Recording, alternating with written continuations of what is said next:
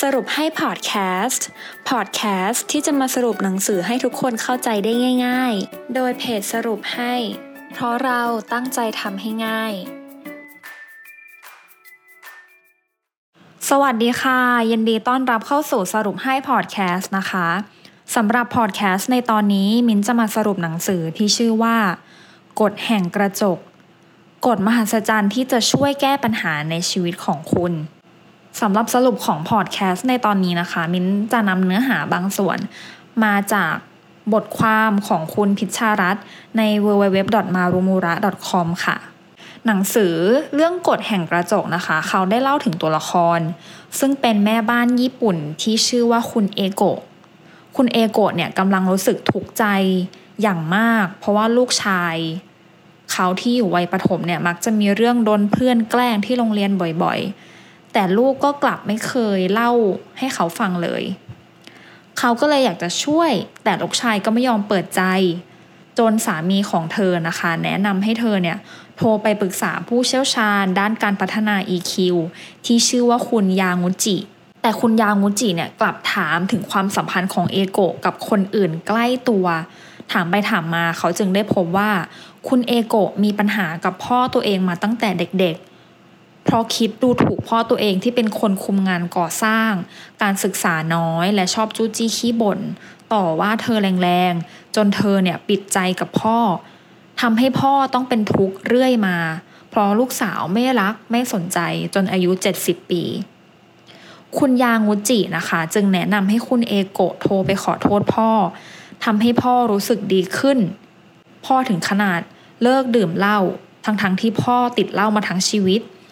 คุณยางุจินะคะ ยังแนะนำให้คุณเอโกะขอบคุณสามีของเธอ เพราะเธอคิดดูถูกเขาคล้ายๆ กับที่ดูถูกพ่อตัวเองว่ามีอาชีพขับรถบรรทุก ไม่มีการศึกษาหน้าแปลกก็คือเมื่อคุณเอโกะได้คลายปมในใจโดยการขอโทษพ่อและสามีแล้วนะคะ ลูกชายของคุณเอโกะก็เปิดใจกับเธอมากขึ้น และมีความสัมพันธ์ที่ดีกับเพื่อน ไม่ถูกเพื่อนแกล้งอีก ชีวิตเนี่ยมันก็คือกระจกส่องสะท้อนจิตใจของเรานะคะ ชีวิตเนี่ยมันคือผลลัพธ์ที่เกิดขึ้นเป็นรูปธรรมจากต้นเหตุในจิตใจตัวเราเองนั่นเอง ดังนั้นนะคะเหตุการณ์ต่างๆ ที่เกิดขึ้นเนี่ยมันก็จะสอดคล้องกับคลื่นความถี่ในหัวใจเรานั่นเองค่ะ หมายความว่าเราเองเนี่ยเป็นผู้ชักจูง ให้เหตุการณ์ต่างๆ เกิดขึ้นตามความคิดในจิตใจเรานั่นเอง เราคิดยังไงมันก็จะเป็นอย่างนั้น เราคิดยังไงเราก็จะดึงดูดดึงดูดคนแบบนั้นเข้ามา ถ้าหากว่าเรามีชีวิตอยู่ด้วยการโทษคนอื่นตลอดเวลานะคะ เช่น โดนเพื่อนร่วมงานนินทา ถูกบริษัทเอาเปรียบ ที่เราไม่ประสบความสำเร็จ เพราะว่าพ่อแม่ไม่รวย สอบเข้าไม่ได้ เพราะว่าโดนเด็กเส้นแย่งไปหมด เมื่อคิดดังนั้นเนี่ยเหตุการณ์ร้ายๆที่ทำให้เรารู้สึกเหมือนตัวเองถูกกดดัน จากคนรอบตัวก็จะเกิดขึ้นซ้ำแล้วซ้ำอีก และเราก็จะถูกค่ะ ในทางตรงกันข้ามนะคะ หากเราสำนึกรู้คุณคนต่างๆ ที่ทำสิ่งใดให้เรา รู้สึกขอบคุณต่อสิ่งต่างๆ ที่เกิดขึ้นในชีวิต เหตุการณ์ดีๆ ที่ทำให้เราอยากขอบคุณมากขึ้น มันก็จะเข้ามาสู่ชีวิตค่ะ ถ้าหากเราคิดอยากแย่งชิงสิ่งต่างๆ มาจากคนอื่นนะคะ เราก็จะมีชีวิตที่ถูกแย่งชิง แต่หากเรามีจิตใจที่เสียสละ เราก็จะเป็นผู้ได้รับค่ะ ดังนั้นนะคะ ถ้าหากเราต้องการเปลี่ยนสถานการณ์รอบตัว เราต้องเปลี่ยนตัวเอง แทนการคาดหวังให้คนอื่นเปลี่ยนนั่นเองค่ะ อีกอย่างที่มินอยากสรุปให้ทุกคนฟังนะคะ คือขั้นตอนการให้อภัย เนื้อหาที่มินจะพูดต่อไปนี้เนี่ยเหมาะสำหรับคนที่กำลังโกรธ ใครสักคนในชีวิตอยู่ แต่ไม่มีวันให้อภัยได้เลย อยากให้ลองฟังดูนะคะ ว่าเราจะให้อภัยเขาได้ยังไง ขั้นตอนแรกเนี่ยให้เขียนชื่อคนที่คุณให้อภัยไม่ได้ ลงไปในกระดาษ ต่อมาให้ระบายความรู้สึกที่มีต่อคนนั้นค่ะ ให้เขียนลงไปในกระดาษให้หมดว่า ตอนนี้เรารู้สึกกับคนนั้นยังไงบ้าง และต่อมาให้จินตนาการหาสาเหตุที่เขาทำสิ่งนั้น พยายามจินตนาการว่า อะไรที่ทำอะไรที่ทำให้เขาโมโหใส่เราพูดจาไม่ดีใส่เรา เขาเจอเรื่องอะไรมาบ้างในชีวิต จินตนาการออกมาให้หมดค่ะ แล้วก็ให้เขียนสิ่งที่ควรขอบคุณคนนั้น ถามว่าเขาทำให้เราเจ็บช้ำน้ำใจแล้วเราจะขอบคุณอะไรเขาอีกถูกไหมคะ สิ่งที่เราขอบคุณเขาได้เนี่ยก็อาจจะเป็นการที่เขาเป็นครูที่ดี หรือว่าขอบคุณในเรื่องที่เขาทำดีมาตลอด แต่ว่าเขามาพลาด เพราะว่า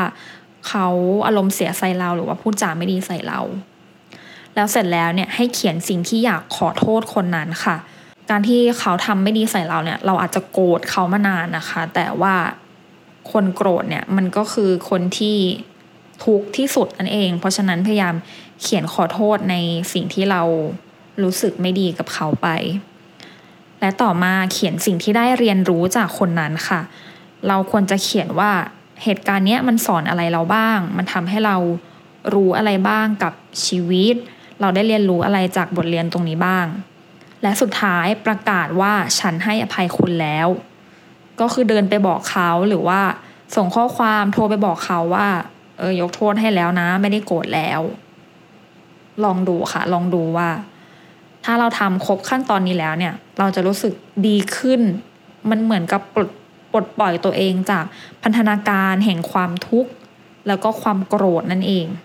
บทสรุปนะคะกฎแห่งกระจกเนี่ยง่ายๆเลยมันจะสรุปออกมาได้สองข้อ ข้อแรกเนี่ยจิตใจที่เป็นทุกข์จิตใจที่เป็นทุกข์เพราะว่าเราคิดแง่ลบ เมื่อเราคิดแง่ลบเราก็จะทำสิ่งที่แย่ แล้วมันก็จะเกิดเหตุการณ์ที่ไม่ดีในชีวิต ข้อ 2 จิตใจที่เป็นสุข